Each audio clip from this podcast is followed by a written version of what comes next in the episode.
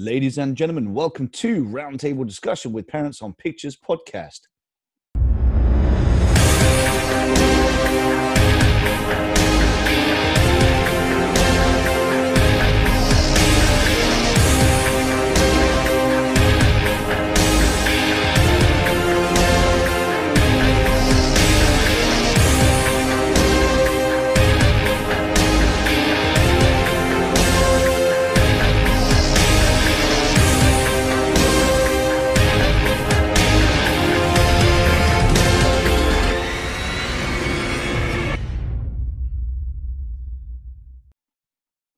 My name's Damien.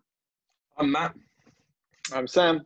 And as you'll notice, unfortunately, we do not have Andy with us here today, but it means that he has left me to do some rather exciting announcements.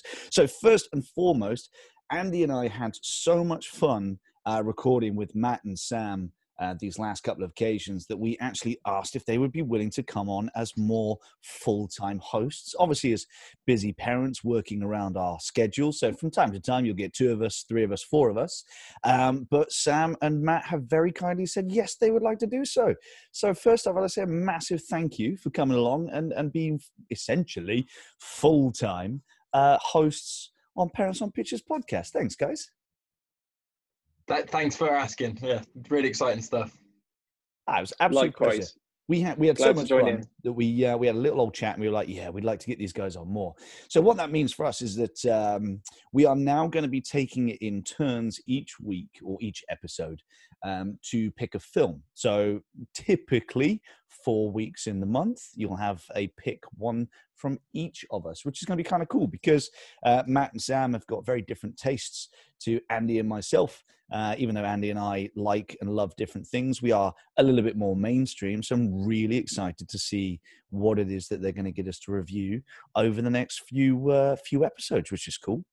Now, obviously, this episode was supposed to be uh, marriage story, and that was Matt's pick. Thank you very much, Matt. But because Andy couldn't be here and he really wanted to talk about it, we decided that we would do a roundtable discussion. So the way this is going to go is very straightforward is that we're going to take it in turns to talk about something that we've either been reading, playing, or watching that's not necessarily related to your typical Parents on Pictures podcast. So, yeah, this is going to be brand new for us. Bear with because we're still finding our feet. Um, but this is how it's going to work. We're going to take it in turns. Uh, I guess I'll kick off. Uh, so, I've got a couple of things that I'd like to talk about first off. Have any of you seen the Netflix TV series Into the Night? Nope, not watched it. I haven't, and I, I don't I don't even know what it's about. Awesome. Well, I'm really excited to introduce it to you then because I think you might enjoy it. So, Into the Night is a Belgian production.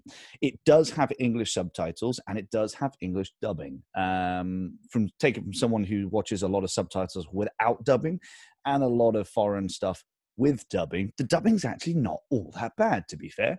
Sometimes it can be absolutely atrocious, but first and foremost, brilliant. So, just a very quick overview of the TV series. It's quite a short TV series, but the episodes are about 40 minutes long. So, whilst it's, you know, six to eight episodes, I forget exactly, it's in their 40 minute episodes. So, it's not exactly something that you could easily binge. So, when a mysterious cosmic disaster strikes Earth, survivors of an overnight flight from Brussels race to find refuge and escape the sun's rays. So this is a Netflix exclusive, although with a lot of Netflix exclusives, um, one that springs to mind that I watched ages ago was uh, Three Percent. It tends to be more of a, a foreign import that they've got the rights to distribute here in this country. So it's not Netflix money. Okay, it's just Netflix distribution, which tends to be how Netflix get a lot of their stuff these days. Sorry about that. If you can see, if you're on YouTube and you're watching, my dogs have decided to hunt flies. Very professional. Very professional. That- Go sit That is something that my my dog likes to do, and I always enjoy when you get like you go and you're looking at the downstairs like back door, and you're like, why is there a huge? Oh, it's because the dogs run into the dogs. door. Yeah, So- the dogs are going yeah. straight for it. They hunt flies. See, Chewy's come back into hunt flies again. Chewy, basket. Good boy. This makes for great audio for those of you who are listening, as opposed to those of you who are on YouTube watching. So, into the night. Um, very briefly, the sun, for some reason, is killing everything on Earth. Okay, so it, it's to do with the radiation that's emitted from the sun and the fact that it's increased and the ozone is no longer protecting the Earth. Um, these uh, passengers on an overnight flight um, are essentially kidnapped by someone who is who knows what's about to happen. He runs onto the plane, holds them at gunpoint, orders the pilot to take off. Otherwise, they're all going to die. None of them know uh, exactly what's going on, except for this guy. Uh, and you later learn that one of the reasons that he knows what's happening is because he works for like NATO or something like that. And so they've been monitoring what is going to happen and they kind of predict it. And what they do is they have to stay in the shadow of the sun. So it has to be night wherever they go. So they're using the plane to stay in front of the sunrise. Otherwise, the sunrise literally microwaves anything it touches because the radiation is killing anything biological, anything that lives. What's really good about this is it's uh, it's all very claustrophobic because most of it, not all of it, most of it takes place on this plane. Obviously, they have to land and refuel in order to keep the plane going, and so that gives you a little bit of a breather from time to time where they escape this basically coffin that they're in. You start to learn about the characters and their backstory not in as much detail as say lost where they used to spend loads of time trying to go through the each individual character's backstory. You didn't get anywhere near as much of that and i felt that was probably a because of budget but also b because that wasn't the story. The story is about how these characters interact with each other now during this crisis and you get to learn just more key things about them as opposed to everything. And it kind of throws a lot at the characters and some things that I didn't anticipate, which is why it kept me really interested. So, for instance, you got your usual stuff. Okay, so how do you keep things uh, ticking over with a plane that is not designed to keep going this long? I mean, you know, maintenance on a plane, refueling, and they deal with all that. But then they start cropping up with things like, well, the fuel is carbon. And so when the sun hits the fuel, even though they're refueling at night, it's been exposed to it during the day.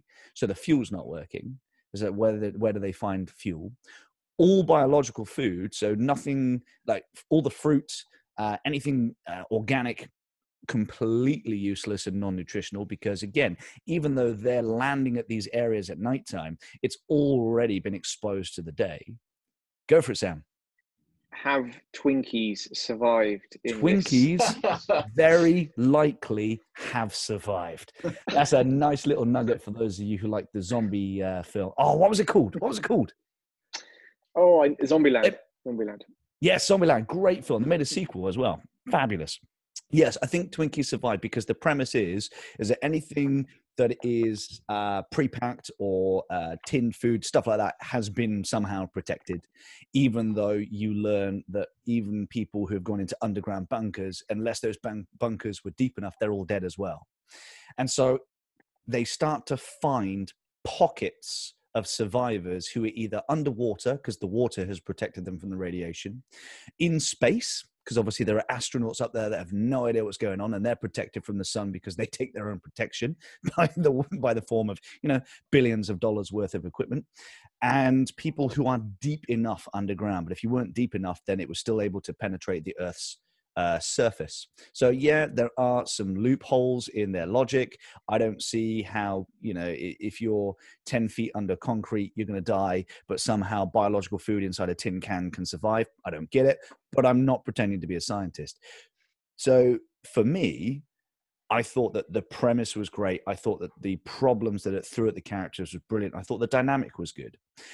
The biggest issue for me is that the characters themselves are by and large some of the dumbest individuals on the planet. And this is often the problem with um, uh, disaster films or TV series. In order to create jeopardy, they have to lower the IQ of anyone in the cast by about 300 points. Otherwise, people would just do the smart thing and actually might seriously increase their chances of surviving, uh, which is a problem for something that's trying to create um, this kind of jeopardy when, you know, the logical or the rational and you know we all respond emotionally to these situations but even in an emotional state there are certain things you might do that's like you know what?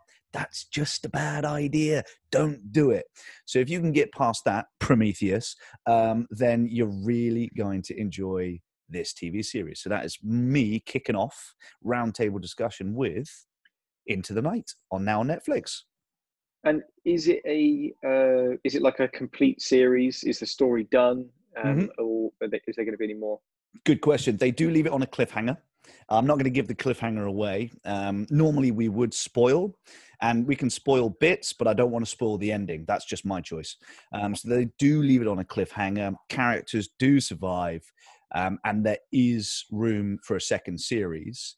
Um, but it is even if they left it there, you can call it a contained story for sure. And, and did you say it was it was um, made in Belgium? Yeah, made in Belgium. So a lot of it obviously is not English. There is some English in it because a lot of the, the cast speak English and they come into contact with uh, English people. For instance, they land in Scotland. That's one of the places they land to refuel. So there are English characters in it, but predominantly as a Belgium production, it is uh, French Mhm. or mostly French spoken, but still very very good. So i know that I, I understand that subtitles or dubbing can really put some people off but i personally would say you know what give it a go. If you don't like the first episode don't watch anymore because it kind of stays on a level in terms of quality. Um so you this is one of those where you could easily tell from the first episode whether it's for you or not and you wouldn't have to watch the rest of the series because if you didn't like the first episode you're not missing much. If you did carry on. It's it's much like that. It just gets a little bit better as you go If you can put up with you know appallingly stupid characters which was one of the biggest critiques of prometheus you got the world's smartest people doing really stupid things so yeah if that doesn't irritate you you're going to be fine It Awesome. sounds like a really good premise. Yeah. it is a great premise it is a good Hmm. premise so that is uh obviously we've most of us have not seen that so that's more for me in terms of recommending to you so i think what we'll do is we'll just go around the table uh, much in the same way as the introductions we'll do it in alphabetical order so matt what's first on your list for roundtable discussion Um, so, so so something that's dominated my life this whole whole lockdown. Pretty much every night when uh, we have we have free, which is every night now. Uh, we've we've put on a couple of episodes of uh, Game of Thrones. Um, so there's a big series.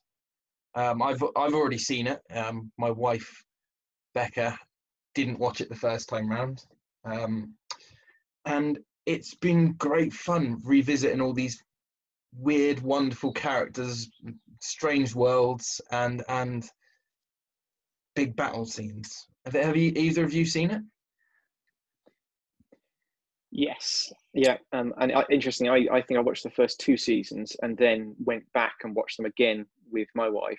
And not that we're particularly prudes, but I, I, I remember just being like, right, this this sex scene isn't isn't there's no plot and um, push forward in this, we'll fast forward this one or whatever. And this violent death needs doing. But um, yeah, we um we we we have then watched the whole whole thing through together. Um, and uh, yeah, it's interesting. What? How did you find going back to the very start after obviously it's now completed? Um, I I've been really enjoying it. Um, a lot of it I've actually forgotten. I think. Um, you know, it's it's that many hours with certain characters and and and certain places that that change hands um, from different families. It it it's it's it's not a confusing story, but to to to think about the beginning once you've already finished uh, is is difficult to do. Um, I like yourself, I, I forgot how how graphic it actually is. Um, it's extremely violent. Um, the sex scenes they don't hold back at all. Um, and spoiler alert, they don't. They're not scared of killing off big characters, which I really like. I really like. Did you again? Sorry, I'm I'm, I'm cutting in again. Did, did you find that by the end of the TV series that that had kind of maybe lost some of its power? I mean, spoiler alert. You know, end of season one, Ned Stark um, being executed. That was like, I mean, we should have all seen it coming. It was Sean Bean. By was Sean die. Bean. Yeah, we should have known. yeah. yeah, that was obvious. but at the same time, we I, I remember being thinking, where where do we go now? What Mhm. and but then by the very end in the final season, I was just like, so which who's it going to be? Just roll the dice. Like, Yeah. I mean, we could. There's a whole bigger discussion about the final season, but yeah, by that point, I was just didn't care too much, and yeah, I, th- I think by the- by the end, um, I, I I was so excited to find out what the what the finale was that the steps being taken to get there. I I I cared less about. I was oh, let's come on. I want to Mm. see what happens right at the end. Show it to me now. Mm. And I felt like Yeah. that the, the the whole last season. But um, going through it this time, I I know what happens, and and I can I can um follow the characters a bit more with on their on their development path. I think. See, I've only seen the first two series. I haven't actually completed it yet, but it felt like such a big cultural moment, if you can call it that, because it was everywhere. Um, Mm. That I almost know exactly what happened anyway. So, for someone like me who knows the ending because I don't live under a rock, uh, but I've not actually gotten past series two. Not for you know not liking it. I actually really enjoyed series one and two that I watched. I just didn't have the time to continue with it. It still sat. Well, I think series one through four still sat on my DVD shelf, um, and I keep meaning to get around to it. But what would you say like the the three biggest attractions for Game of Thrones? Because you hear all about you know the blood and this that and the other, but what what is it that draws people in? I, th- I think it's the the intelligent um, dialogue. You know, these some of the characters in, in this in this story are not not stupid people. They're they're they're they're being pulled around these ridiculous battles and stories for power, but they're they're not they're not stupid people. And and and some of the strategizing that goes on is very interesting. Um, and the way the way it, it it makes you think about family heritage and and and our own monarch in, in certain ways. Um, it, it fascinates me. That's a good point. and I, I've I've read the books um, and uh, I- I'm up to date. Apart from sort of the the, I'm, I'm sure there's probably a few novellas and some short stories and things. But um, I think what I liked about it was that I think there were certainly in the early seasons there were things that they did in the TV series that I think were actually better for the characters. And then sometimes you flip back and forth. Sometimes they did things in the TV series that I thought I'm not so sure, but certainly some of those there, there were certainly some elements of kind of like fantasy novel writing and cliches that the Mm. TV series flipped back a little bit and went, no, we're going to go a bit more gritty and a bit more real with with some of these things. I also think from a, I guess from a, um, I was going to say filmmaking, but I guess it is kind of like filmmaking. The the kind of the, the level of quality of the production Mm, um. I mean, they, they must have must have really got some good some good money behind it. Obviously, being HBO and all that, but even like uh, even in the early seasons, things like the set design and the costumes um, just really get you into it. I, I always think you know if you think if you're talking sort of fantasy. Um, uh, sometimes people would think about okay, well, what are you going to make the dragon look like? But actually, as stuff like Lord of the Rings has shown, it's even more important to I don't know, get the sigil right on someone's Mhm. uh, jacket or the the leather looking worn and tarnished and things like that. Um, and then the, uh, the the other thing I would say is just multifaceted characters across the board. Um, and and their their journeys. You think of someone like the character of Bronn, who in the first couple of seasons is Mhm. just a sellsword, um, and has some fantastic scenes, and then travels through and right the rise and fall, and sort of a survivor, and and you love him and you hate him and you agree with his decisions and you think, oh goodness, I could never, you know. I, I think that that um, is is what what kind of uh, um, does it for me that, that you care about these sort of second the second line and third line of characters that you actually start to really care about almost as much as the the, the kind of the main people. Mm. I like that. I, I, I liked how you, you brought up Lord of the Rings. I, I think um, I think the, the the the costumes and the set designs and, and like you say the, the sigils and things things like that. it- It's only rivaled by Lord of the Rings. You know the the, the, the costume is truly incredible. And you know, Lord of the Rings had a workshop working away at, at their stuff. Um, I believe Lord of the Rings they they did all that in Company in Northern Ireland did that I believe, um, and they did a I think a lot of it was done in and around this area. Yeah. Mm. And yeah, I was I was in Northern Ireland a few years back and managed to go and visit some of the the locations, Oh, and wow. that was that was really fun. Yeah. Nice. Mm. And I think it really shows because if you look at, um, again, it, it's it's all the same people, but The Hobbit. One of the things that my wife and I constantly say is that it doesn't feel like it was created with as much care and attention and love Mhm. as what the Lord of the Rings was Mm. because they rely much, much more on the advancements in CGI. And even though in Lord of the Rings, you know, some of the CGI is a bit ropey because they rely on bigatures, as they used to nickname them, and all these beautifully crafted um, models and armor and weapons, and everything was handmade. Mm. It just feels like a much better production that stands the Mm. test of time. I can Yeah. see it as beautifully done as something like The Hobbit was was because let's be fair, the CGI is fantastic. I still feel that it's gonna it's gonna age badly because Mm. you can still tell that it's CGI because the human brain really struggles um, with that sort of thing. And and so you're telling me that the production and the love and care and attention to um, what you were discussing is, is much the same. So it's like they're they're taking that time to Mm. really get it right. Yeah. And, and I Yeah, think think I haven't, haven't haven't read the books, but um, I believe that the books were were were quite similar in the fact that um, the level of detail on, on in um, correct me if I'm wrong here, but you know there's pages of, of recipes written and, and things like that, and you know, there's a lot of a lot of lore in the stories which they, they pulled out into the, into the Mm. se- series. Yeah, definitely, definitely. And I agree. I do struggle with. I struggle with the Hobbit um, movies on a whole range of different reasons. But yeah, Game of Thrones is definitely an, the antithesis in the sense of like, I always think if you can do something physically, do it physically. Um, that's I guess that's like the Christopher Nolan thing as well. Um, don't don't I think you know going for CGI it's a bit of a cop out. Again, we could we could we could slide into talking about uh, the the original, with the prequel series of Star Wars, and all sorts of different things. But yeah, certainly, I I would say yeah, early season Game of Thrones, even probably latter series Game of Thrones, um, they they do a really good job of of getting doing physical stuff really well. Nice, nice. And now you are you how far through did you say you were, Matt? Uh, we're we're halfway through season five, so we've still got a way to go. Um, like I say, it's it's all consuming. I actually had a, a dream the other night. I was um, I was in a battle royale, which will probably might lead on to something you want to talk about. Um, um, with with the Game of Thrones family, and um, I couldn't I couldn't kill Tyrion, the the dwarf.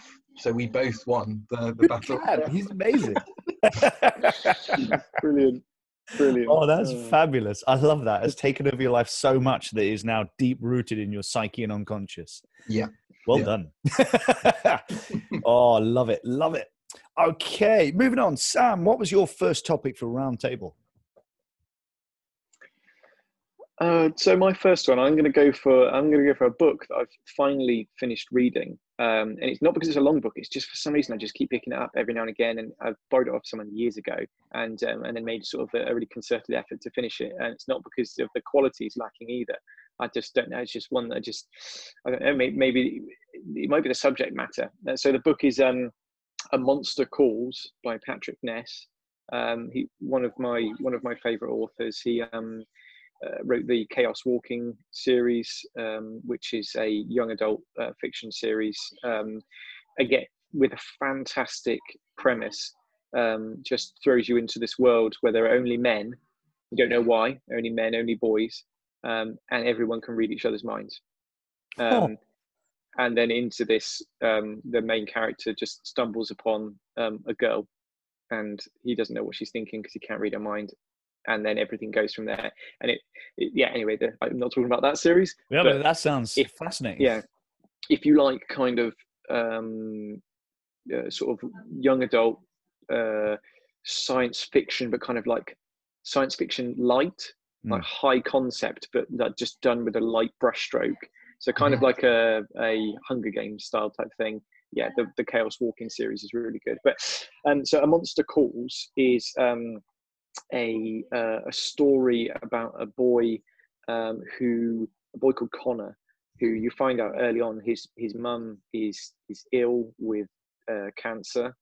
And he um, uh, as the book goes on um, receives visits from a monster in the form of a tree um, that kind of you know it's, it's quite some of it's quite the imagery is quite i don't know would be quite almost like horror quite scary like this tree literally crawling inside his bedroom pushing the walls apart. Um, and really the story is all about him conversing with this tree. The tree's telling him stories uh, and he has to try and work out what these stories are about but he is kind of like he reacts like a teenager. Like literally i don't care what you're talking about like you're talking tree you ha- I like my mum's dying what what are you on about? Um and then it all kind of plays into sort of like the moving through the the story of him kind of well spoiler alert um coming to terms with his mum's death i- i- her impending death. And um and you want i don't know i'm assuming you can get it on ebook you want to get a physical copy because in the same way as the um chaos walking se- series has amazing illustrations of there's a kind of a physical dis- depiction of what it looks like to everyone be able to hear each other's thoughts and it's just words sprawled all over the page literally crossing over each other repeating each other there are illustrations in the monster a monster calls that are just really striking um and it um I know it's been made into a movie. I just don't know if yeah. the movie is any good. If it's, I think it's Liam Neeson who voices the um, the monster. So it'd be an interesting one to see what they've done with it. But I think I I I think it's it's fantastic. I think at the same time it's quite a tough read. Um, uh, like doesn't pull any punches in terms of the subject Yeah, it's um, a, a Um, and also it's kind of a bit of Oh, sorry. so yeah um, it, the um it's kind of a bit of sort of like magical magical realism like is the monster real? Is the monster just in his head? There are things that make it very clear that other characters see the impact of what the monster's done but they think that it's they think it's connor or maybe it is just connor. And you don't ever really it's never really resolved. It's Hmm. just and, and he never he questions it slightly or kind of questions it or brings it up at points but it's never really sort of fully resolved. Um so yeah i would definitely um i definitely recommend that um uh, for for for a read yeah That sounds Sounds interesting. Fascinating. Um, yeah, it was a 2016 film. Uh, Liam Neeson was the the voice of the monster. I know I've not seen it myself. I can only go by what you know general critics and, and what have you um, were saying about it. They seem to enjoy it, um, so I can only imagine it was paid with at least some uh, love and attention to the book because I think dealing with a topic like that. Um, a young, you know, young boy dealing with the the passing. Did you say his mother is? Uh, yeah yeah, the passing of his mother with cancer. Um, that requires a, a, quite a steady touch. Um, Mm. So I, I, it looks like they managed to do that, but I've I've not seen it myself. But I think I'll definitely have to either watch the film and or read the book. Mm. It may be a future recommended future suggestion we'll Oh, see yeah. if it, crops up on a streaming won't talk, service won't talk about it. Won't talk about it once I've seen it.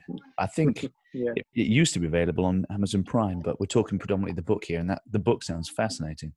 Hmm. Okay, so bringing it back around to myself, always want to uh, raise the tone. Uh, the second thing that I'm going to discuss quickly is Space Force. Has anybody seen this yet?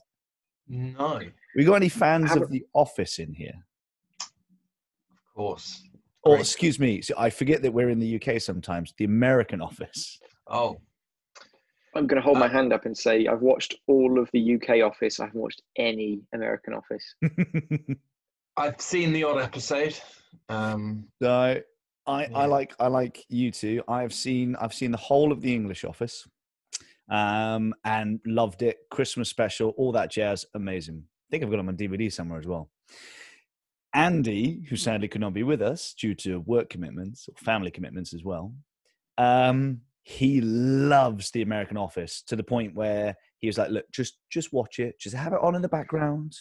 And mm, I'm on series four. I'm really enjoying it, but I'm not going to talk about the American Office because I know that if we do a round table with Andy, he's always watching it, so he'll probably bring it up.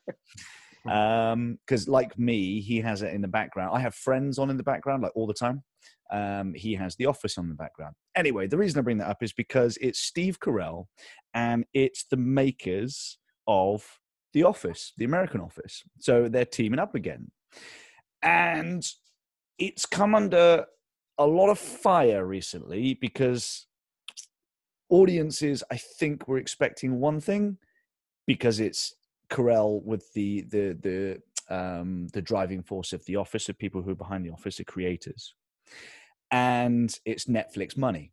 And obviously, Netflix like to throw money at their projects that they think are going to be successful. We never really know how much because they're a little bit uh, secretive with exactly how well a film or TV series is done and exactly how much money that they pass their way. But you can tell from the production values for a TV series, there's some money behind this. And I think that was the problem, not the money, the fact that the audience was expecting one thing with this team up and they got something completely different. This is by no means The Office in space, it, not it by at all. Is it a comedy? Yes. Is Steve Carell playing a witless uh, individual? Yeah, probably not as witless and, and, and problematic as his character in The American Office. Uh, for starters, he's a four star general, um, but he has a very good core and a very good heart and that is one of the almost cliches this day all this trepidation and all this rubbish happens in an episode, but they like to round off the episode either with a little bit of a cliffhanger or with a, a note of, hey, you know what? Everything's not all that bad because these are good characters with good hearts. And I think that might put a lot of people off these days because we've seen that all about a thousand times. There's some discussion as to whether it's going to get a second series. I think it might at the moment. I think it's sat like number two or number three on Netflix's most watched. So that in itself might garner a second series. But I got a sneaky suspicion that, like their Marvel TV series, especially The Punisher, when the the Marvel Netflix deal was kind of falling apart, they're going to release a series two. They're probably not going to announce it to anyone it may crop up in your news feed at some point as you're going through Netflix. I don't mm. think they're going to push a series two because it's not done what they wanted to. And unfortunately, I can see why. If you enjoyed The American Office, I can't tell whether you're going to enjoy this because it's nothing, it's, it's not even close. Um, did I enjoy it personally?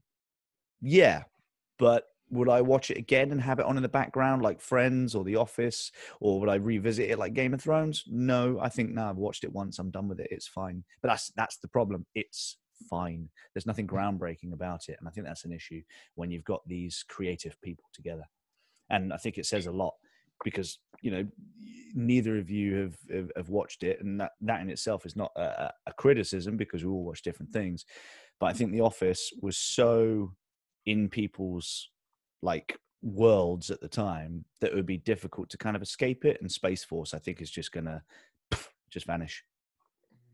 And I mean, is it in any way, I, I, just from looking at, I, I hadn't sort of looked at too much about it. I've seen a couple of people sort of commenting that they really enjoyed it. Um, some people I know from across the pond. Hmm. Um, is it in any way? I I can't see that it would be political, but I know that there's an element of uh, you know they're not exactly they it's they, not, it's they stranger than fiction sort of uh, yeah. yeah. one there are there are a few things i did appreciate about this. Number one they never name the president but you can tell it's trump because they're saying things like oh my god you know don't say that or you know what happens when the president gets angry? He blasts it all over twitter and that that i appreciated. Thought it was funny every time. I'm like they're not calling it trump it's very clearly Trump and they don't like him.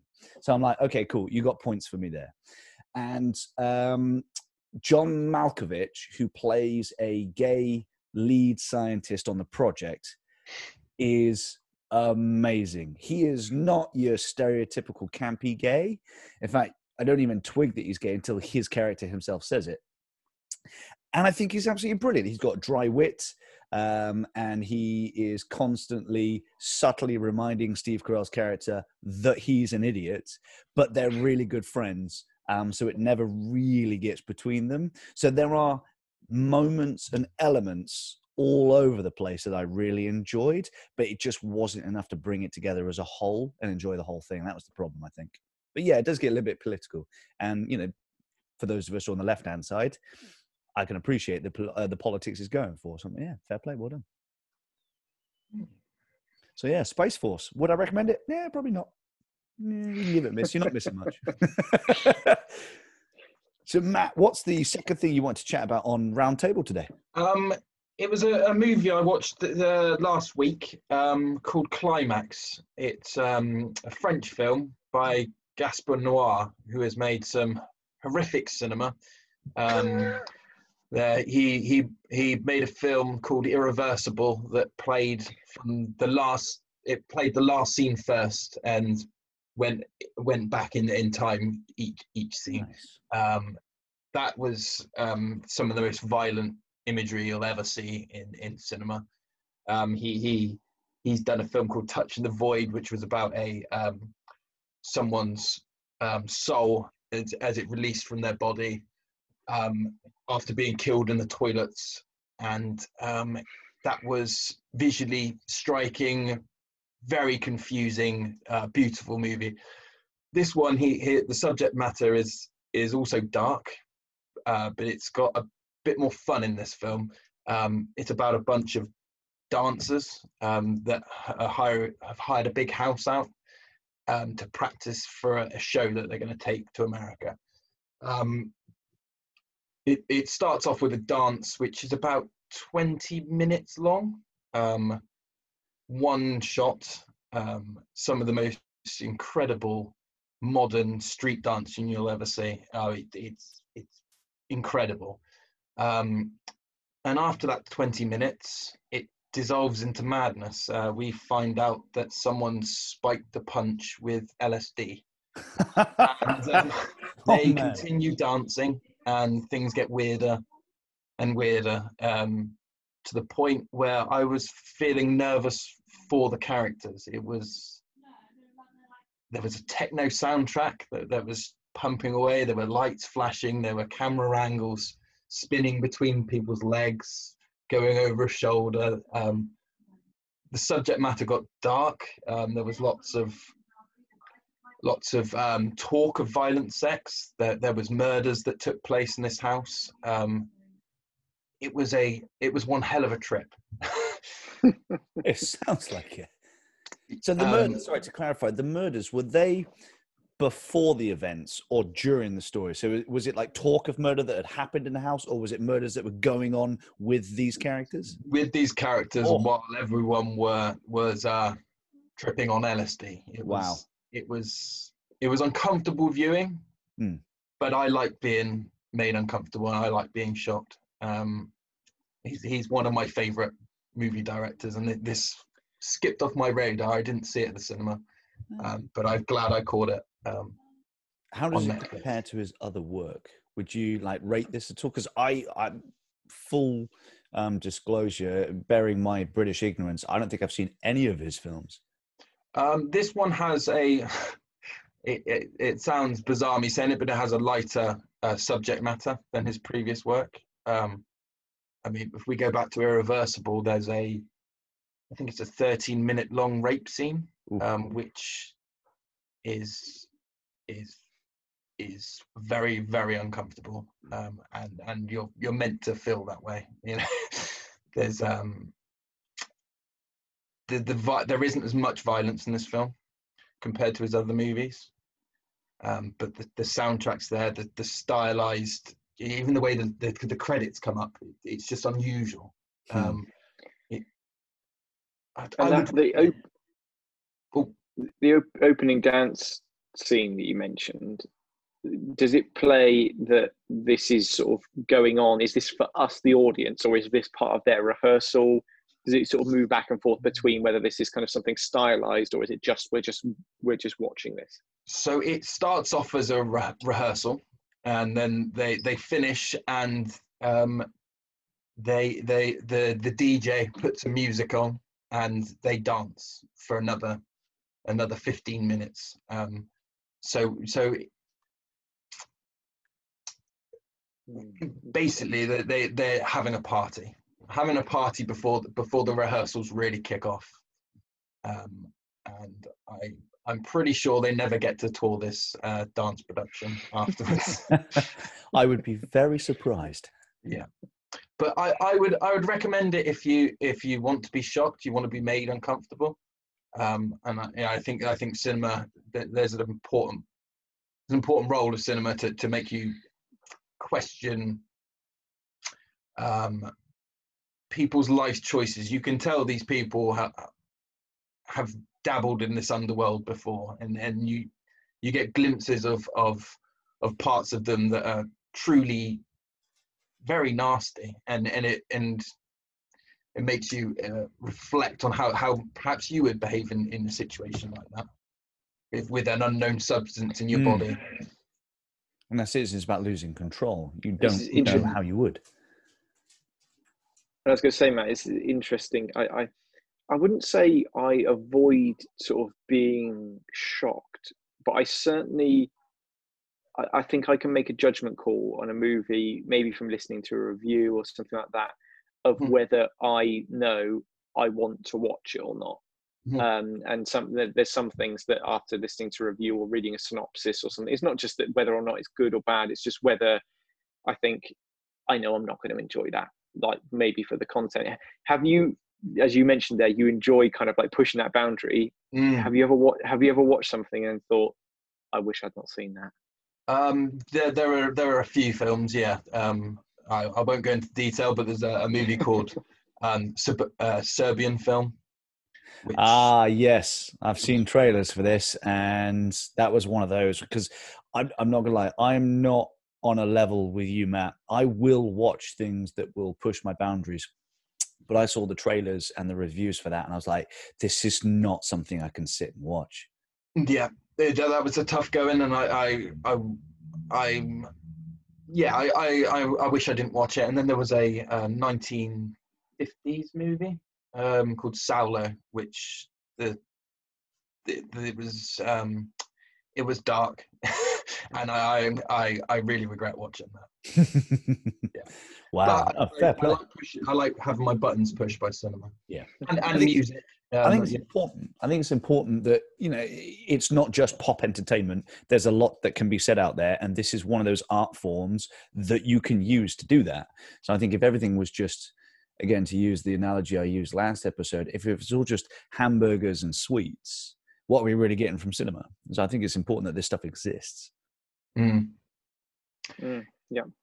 Um, he he he he has had a lot of um, stick in the past for his content, um, but when I when I searched the reviews um, and and searched about this movie, it, it he he hasn't got the near the level of of, of hassle he's he's had previously.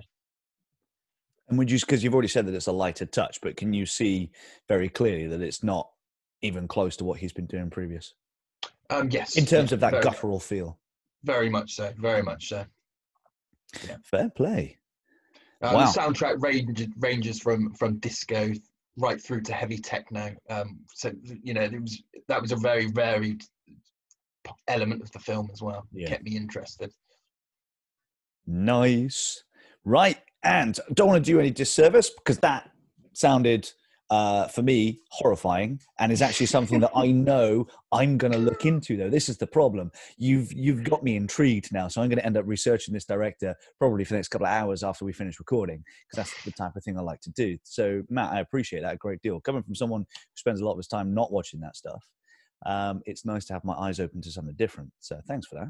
Enjoy. Uh, Dan, moving on to your second thing for this evening. What did you want to discuss? Um, so uh, I watched the first episode of um, a TV series called Tales from the Loop, which I think is available on Amazon Prime. Um, and uh, I, will be honest with you, I was hoping I was hoping this would be my new Stranger Things, mm. um, and I'd heard sort of mixed things. And I thought I'm going to give it a chance, and it is very much in that kind of um, I think it's the the kids on bicycles genre. Um, uh, but uh, what I really liked before even going into um, sort of the the the series was the the origins of it. It started off as a uh, kind of like an, an, art book where someone had basically taken the Scandi culture and uh, um, sort of uh, landscapes, and then thrown in these strange robots um, that just looked like they'd been kind of dropped out of out of space or just appeared out of nowhere. And the, the artwork is, is fantastic. And and then this became a role playing game one not one that I've played, but um, some people I've got some connections with uh, uh, were part of the production of that, and um, and that looked really cool. And then when I saw that they were making a TV series, I thought, fantastic, that's a medium that I will probably get into this via. Um, so um, the I guess I, I, won't go into it too much because it's one of those things that you can't necessarily explain a lot of it. Just if you think of it, it's very it is it is in the kind of the same vein as as Stranger Things, small town um, scientific experiments going on in this people know that this this facility is there. It's not like hidden they know it's there. They know that weird stuff is going on. It, the one thing i did like about it is it is, it is kind of a bit yeah there's robots in the forest big deal. There've been robots in the forest ever since the, the facility was there or whatever it's called. Um, but it, it, centers around um, the, the first episode about this this young girl whose mother is is kind of seems to be sort of partially kind of neglectful or there's, there's not kind of a mother daughter relationship between them. It's something strange. And then so she comes home one day and her house is gone. It's just not there. And and and that part of it i was like man what would i do as a child if i came home and my house had gone um, and without going into just a play by play what my first the point is i've only watched the first episode and I've not felt compelled to pick it up and watch the next one. It was very slow moving at points. It was very, I felt like, I don't know, it was very, there was a lot of value in kind of the, the artistry of it, of the way it was made, the soundscape of the music was very much that very kind of like building sort of tension. Um, and there is kind of a, almost a, a, um, a resolution in that first episode of, of what's the, the, the kind of big questions answered as to what's happened and what the, the what's gone on with this this girl. Um, I just know I have no inclination to watch the next episode. Like hmm. to, to that, sometimes you think, oh yeah, I, I'm I'm in the mood for something new, and I'm going to go. Or sometimes, like you said, this is a friends evening we're just going to put friends on in the background or yeah. whatever um, and i haven't got to the point where i felt like and all me or my wife have, have said you know let's let's watch the second episode and, and see where where tales from the loop goes um, so it's you, a bit of a kind of damning with faint praise but yeah do you feel obviously we're one episode in but do you feel that it may it may be one of those rare occasions where it would have been best told as a long film as opposed to a longer TV series. So, for instance, um, let's take uh, Blade Runner. Uh, was it 2077? Um, I think I got the wrong date because I got a game stuck in my head. 2049. 49. Yeah. Anyway, the new Blade Runner film. I should know that because I watched it not long ago. The new Blade Runner film, you could very easily have made that into a short TV series because there's so much material in there and you could have drawn out certain parts, cut out a bit. Anyway, you could have made it into a TV series, but instead they went for an extremely long film. And I think if I'd watched it as a TV series, I may well have gotten bored after the first episode. But because I watched it as a one shot film, albeit a very long one, and I was able to see beginning to end full resolution and mm. full story, I was able to appreciate that slow burning tale a lot more than if it had been one slow burning episode after the other. So do you feel again we're only one episode in that it may have been better to kind of go that route instead? Well, I think from what I can tell, and I haven't looked. This is just on the, the a, a couple of people's thoughts on it that I, I, have spoken to. Um, from what I understand, the rest each episode focuses on a different character and tells sort of part of their story, and they kind of all interlink. Yeah. I think there's kind of like one uh, a strength that almost killed it for me is that that first episode almost tied itself up. Like I didn't. There weren't. There were loads of unanswered questions, but nothing that actually made me feel like that the narrative of that episode left me hanging for something else. And also, mm. there were there were interesting. The characters were kind of interesting, but also there was no one there that I thought I need to keep watching to see their story. Mm. I just the, the the girl, the main character. Um, sorry, I can't remember her name, but um, yeah, I I was kind of like done, and it, was almost like, yeah, you you've done a great job with that. Um, I don't need anything more um, now. I mean, maybe I should give it a try, and maybe the other stories will be they'll take it somewhere else.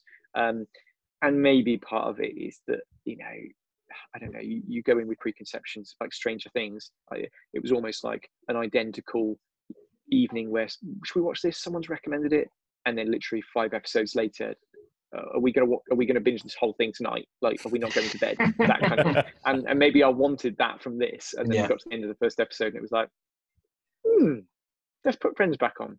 Um, yeah. yeah, yeah. I think we've all been there. I almost did it with Space Force.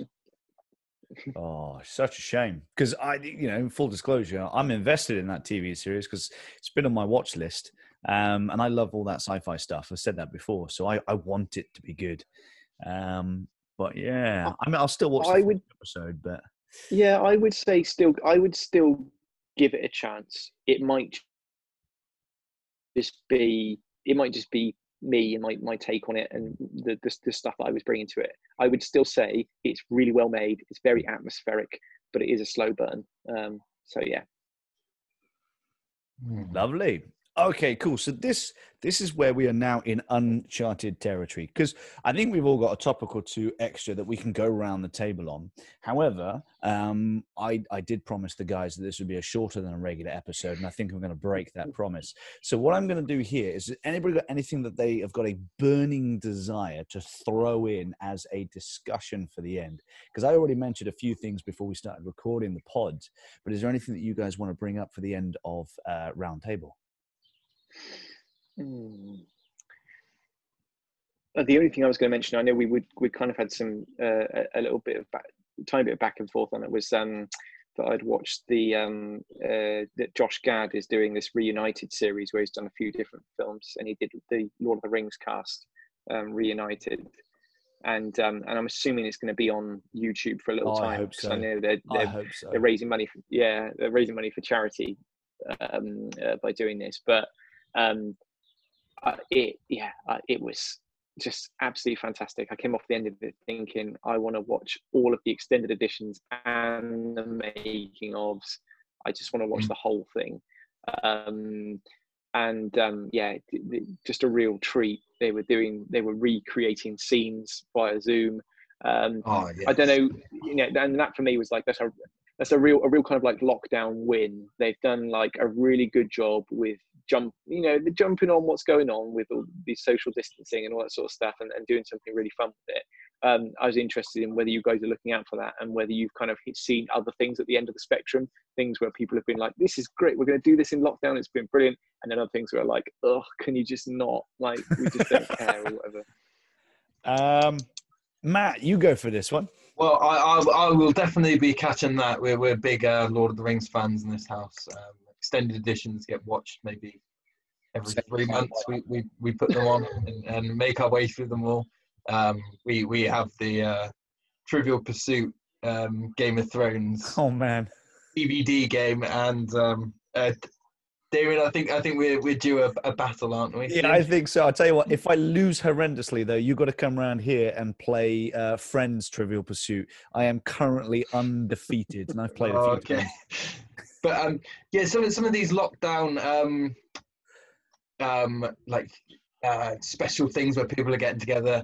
Um, some of them have, have been of a bit of a flop. I think. Um, I um, some concerts that I've I've viewed online. Um, one one in particular, um, Frank Turner. I was I was due to see him on the Friday that we went into lockdown, um, and um, he he did the the concert on on on YouTube that evening. Um, it was actually on Facebook, and it was it wasn't very fun. I didn't want to sit, sit and watch him in his kitchen play his guitar. It no. Doesn't have the same. And uh, Disney also did some some at home stuff, which um, the kids have enjoyed. Me, so, not so much. Um, to be fair, I did watch. I did watch a, a live stream of a band I was going to see. Um, band called uh, Chon, who are um, I think it's three brothers and um, and their best friend. Um, kind of like uh, I don't know how you describe them. Kind of like experimental, kind of jazz. Um, uh, uh, just crazy guitar riffs and just every song is just a one extended jazz solo pretty much Who'd you say this was Um, again? um chon Chon. c-h-o-n and I they um they them up. That performed Sounds right on my street. yeah re- yeah just amazing. And and they performed it was like the i think it's like the 10th anniversary of one of their albums. So they they did they they played the album in its entirety. And it sounded as good if not better than the than the the studio recording. And you're just thinking wow and you're doing this in your living room. Um so yeah that was that was another hit for me but yeah there have been some things that have been i don't know every time i'm watching sort of terrestrial tv and an advert comes in and someone says like in these unprecedented times and i'm like yeah yeah i know in these unprecedented times i can still buy your product great wow thanks you know yeah, exactly. That's the thing, isn't it? Mm. I honestly, I've been working so much that I haven't really had an opportunity to catch up with all these wonderful things that are happening when it comes to what people are providing online. Because I teach martial arts and I've been doing that myself online. Um, which has been a very odd experience because there's usually a lot of feedback because you've got people in the room with you physically. Uh, I'll teach, you know, my team and I will teach anywhere between 10 and 70 people at a time. Um, and obviously, we make sure that if we're up with the 70s, we've got like nine to 10 instructors in the room. Um, so we can split the class. So you got this massive kind of buzz going on. Everybody's learning and punching and and doing their forms and wonderful stuff. And we've had to condense that down into an online medium.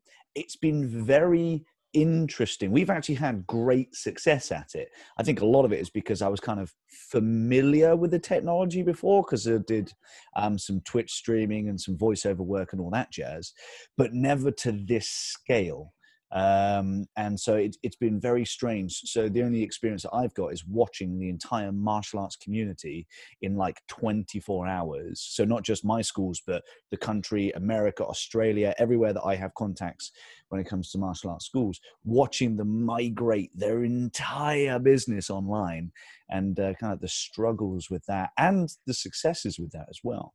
Because one of the advantages is that we can teach I mean, I, I've offered my uh, my martial arts school services out to friends and family, as well as all the schools, or the, at least their students, because they're not going to school anymore.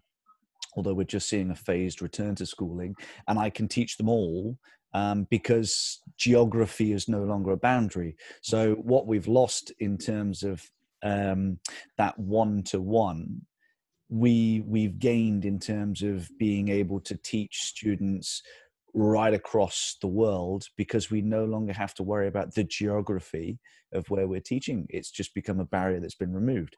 Is it going to be a long term thing? Heck no. There's no way that I want to teach martial arts like this forever. However, I think that given the technology, there are certain services that I that will continue even once we're out of lockdown because it's such a useful tool. So sadly, I've not had an opportunity to sit in a um, well, sit in anything and enjoy these things. Although I will be catching up with that Lord of the Rings reunion because my wife and I are massive fans. Um, having it from the other end, migrating my whole business online has been a heck of an experience and an enjoyable one too. But yeah, enjoying it. Right. Um, I think that, gentlemen, is probably a very good place to leave it uh, because we we could talk about lots of things forever and a day because we're in isolation and it's literally all we can do right now. Uh, so before we leave, um, Sam, why don't you tell us a little bit about your projects and what you're doing, um, and then Matt will move on to yourself, and then and then I'll finish. Go for it. Uh, so uh, if you want to find uh, my writing, or I do a uh, interactive uh, writing series, you can find that at StoryMechs. You can find that on Facebook, where you can join in if you just search S T O R Y M E C H S. Um, you can find me on Twitter as well, where you can get some updates, and also on Patreon for people that want to back me on there. So feel free to join in. Awesome. Matt, have you got anything going on? Are you still furloughed? I'm still furloughed, but I'll, I'll get a bit, chuck a bit of self promotion out. Um, so um, I um, co-founded a, a, company a couple of years ago, um, building wearable technology. Um, in a few months' time, we will be dropping our first product. It's a um, it's uh, running wearables that that help correct your running form. Um, two two ankles, two anklets um, that go around. Um, we can we can tell very great detail how your feet are landing on the floor. So keep an eye out for that. Um, that's uh, Physigo, uh, the company. That's awesome. Um, they're, they're, yeah. Yeah, correct, correct me if I'm wrong, because this is your area of expertise. But beforehand, didn't you have to go into like a specialist store where they had like a running machine and they get you on some? And it was just like this massive process, and you've really revolutionized that.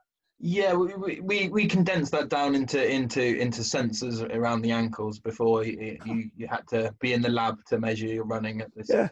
particular frequency. But but here we, we, we can do this out of the lab, out on on on your runs. This on your marathon training because it always felt. I, I, love I love running. Um, it, as a martial arts instructor, it's a great way to keep fit. Um, but if I ever wanted a pair of shoes, for instance, like a, a, specific pair of running shoes, I'd have to go into a lab. I'd be put on a treadmill. They'd have to measure it all. It wasn't the environment I was running in, and I largely found it to be okay. But you're saying that you can do this in my running environment. Yes. Yeah. Amazing.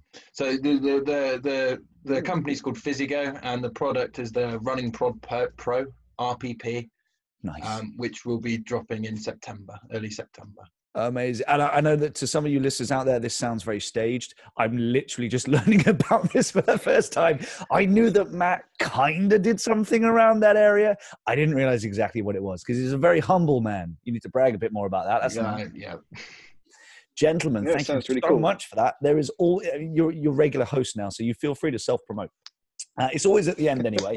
Um, so we're, we're never going to bring it into like the middle, as you might see with some, you know, here with some podcasts where they got their middle advertisement bit. We're, we're self-funded. So yeah, give us, uh, give us our dues. We'll, uh, we'll promote ourselves a little bit. Um, if you want to find Parents on Pictures podcast, we are on Facebook, Instagram, Twitter, uh, and YouTube uh, under the same name. And of course, we are currently on Anchor, which is a podcasting platform site, and Spotify, which is uh, music and videos and all sorts. If you don't know what Spotify is, I appreciate that. Um, but you're probably not listening to this podcast if you don't know what Spotify is. That's just the way it goes. So you can find us through all those mediums. Um, Andy obviously couldn't be here today. That's why I've stolen his job of doing the end bit, which, if you've not learned already, I can talk a bit. So I'm going to stop it right there. Gentlemen, say goodbye. Take care. Bye bye. And you Bye. have been listening to this very special edition of Parents on Pod- Pictures podcast roundtable discussion. Take care now.